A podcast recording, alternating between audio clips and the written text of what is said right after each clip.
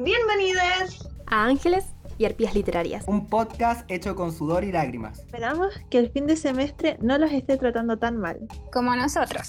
¡Ayuda! Bueno, chiques, en este segundo capítulo nos vamos a centrar en la Quintrala, la femme fatal chilena por excelencia.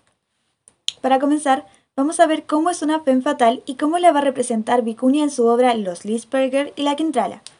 La femme fatal es un arquetipo de la literatura que, aunque se ve en siglos anteriores como Eva o Pandora, se desarrolla plenamente durante el siglo XIX. Generalmente se le describe como una mujer joven, voluptuosa, de cabello rojo y tez clara. Destacará también su crueldad, su independencia y porque desata una lujuria desenfrenada. A lo largo de este podcast, ustedes se darán cuenta de que la Quintrala es todo esto y mucho más. Ahora vamos a dar un breve resumen de la obra, en la cual Benjamín Vicuña reconstruye la genealogía de la Quintrala para determinar el origen de su maldad.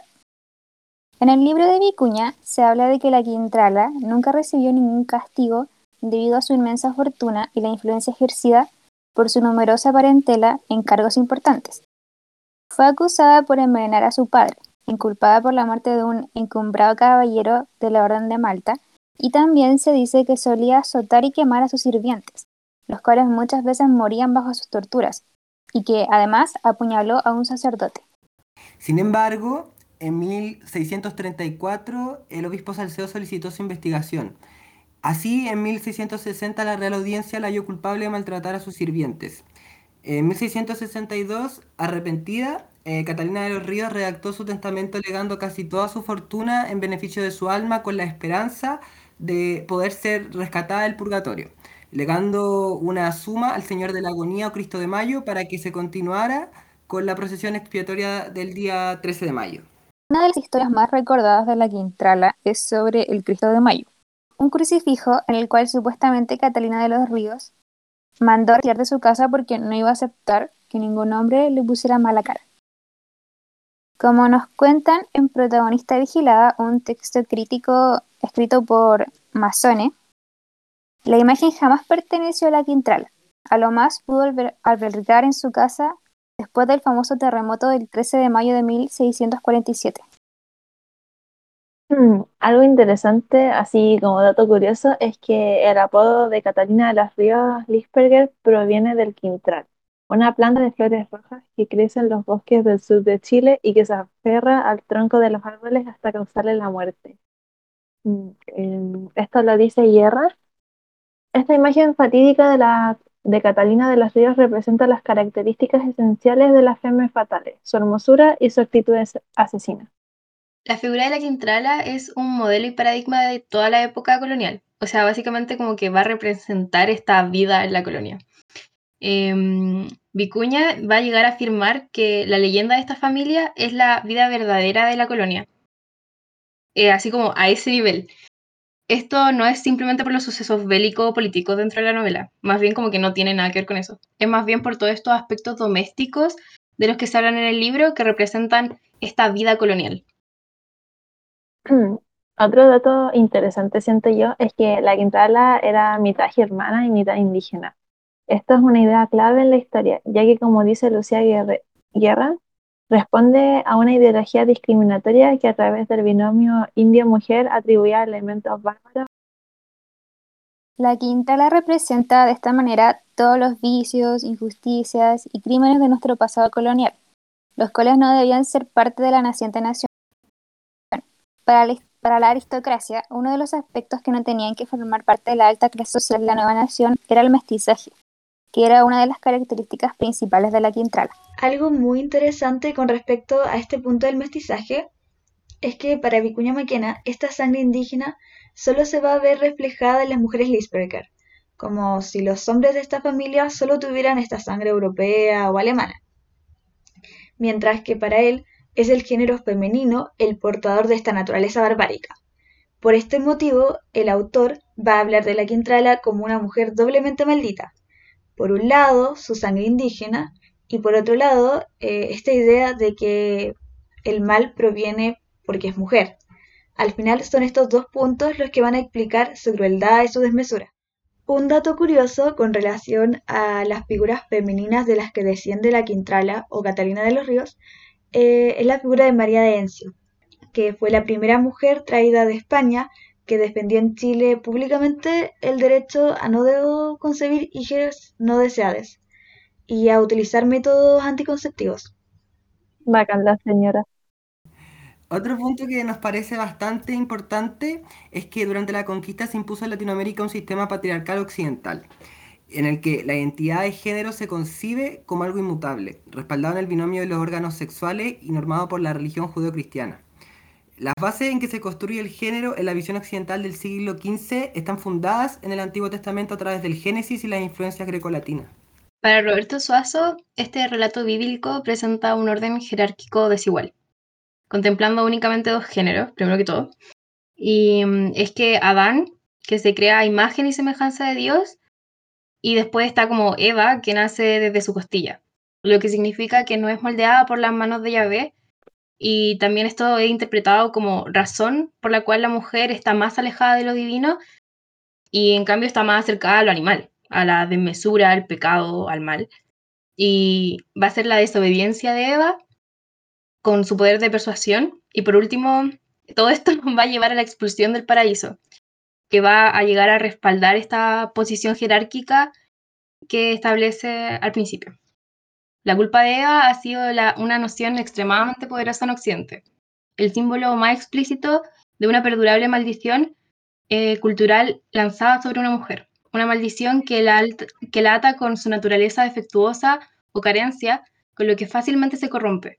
Es inestable e inconsciente, muta y por tanto es caótico, impredecible, destructivo y ya en casos como más extremos simplemente se va a definir como algo demoníaco con algo que en definitiva debe ser despreciado, temido, dominado y controlado. Según esta visión occidental, casi por defecto, cada mujer hereda esta naturaleza bestial de Eva. Todas somos una feme fatal.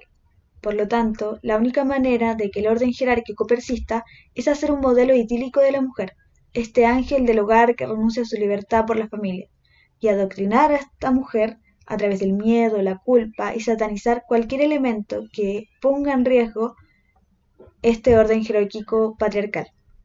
Por este motivo, la Quintrala es la mujer monstruo que perturba el sistema patriarcal, que se mueve en el terreno de los hombres y que tiene el poder económico para lograr la impunidad.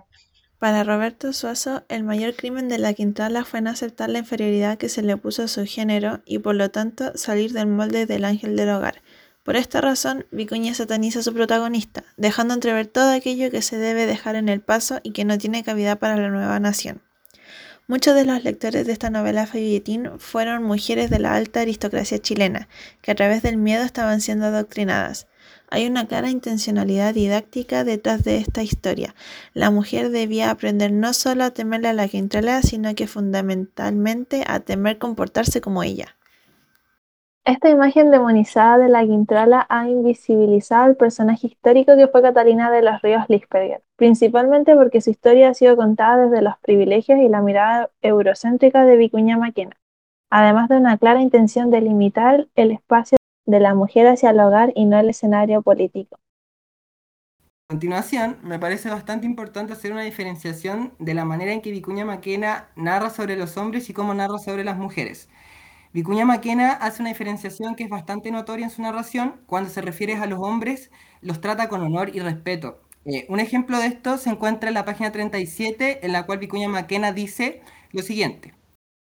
Dueños, en fin, del poder y del prestigio militar por su bravura, sus servicios y la leyenda de su heroísmo. En cambio, cuando Vicuña Maquena habla de las mujeres, se crea una dualidad irreconciliable entre Virgen María, Santa, Madre Benéfica y entre Eva, bruja, mujer fatal, madre terrible. Esto lo dice Guerra en la página 52. Por ello, cuando habla Vicuña Maquena de la Quintrala, no tiene tapujos para definirla como mesalina de sangrienta lasciva, lascivia, de mujer maldecida por el destino, de arpía, eh, de pérfida y asesina, y de dominada por lujuriosos instintos. Sin embargo, cuando habla de las descendientes femeninas de Juan Rufo, como Catalina de Amasa, también llamada la Santa Rosa de Chile, quien era sobrina nieta de Catalina de los Ríos, Vicuña la describe como una verdadera santa, humilde, devota y desprendida del mundo, y casi iluminada. La última imagen o proyección de Catalina es este ángel del hogar que reniega de la sangre maldita de las mujeres Lisperger y que por ello es transformada en una santa, mientras la Quintrala está suspendida en las puertas del infierno. Ya para ir cerrando este capítulo del podcast, podemos concluir que eh, la Quintrala ha sido la imagen que nos han querido dar de Catalina de los Ríos. Ha sido esta historia manipulada y contada a conveniencia del autor. Es una historia que ha marcado a Catalina, pero también a la historia de Chile, evidenciando así la satanización de la mujer. Que esta historia todavía se mantenga en el imaginario colectivo, como la historia de una mujer malvada que hizo un pacto con el diablo y que se siga contando como una historia para asustar a las niñas, es un reflejo de cómo el patriarcado y el racismo todavía está muy presente en nuestra sociedad. Igual es impresionante eso, como preguntarnos quién fue realmente Catalina de los Ríos Lisperker, la bruja arpía de Vicuña Maquena, una mujer analfabeta que no se ajustaba a los estereotipos femeninos del obispo Salcedo, este terrateniente que azota a sus esclavos pero con la particularidad de ser mujer. Quien haya sido Catalina de los Ríos, su vida fue barajada por Vicuña Maquena. Por eso desde espacios feministas se rescata la imagen de Catalina de los Ríos, eh, invitando a reconstruir y a repensar esta historia fuera de las lógicas machistas y racistas que siempre han estado presentes a la hora de contar su historia. Em, con esto damos fin a este segundo capítulo de nuestro podcast. Esperamos que em, eh, hayan podido em, entender muy bien lo que quisimos plantearles.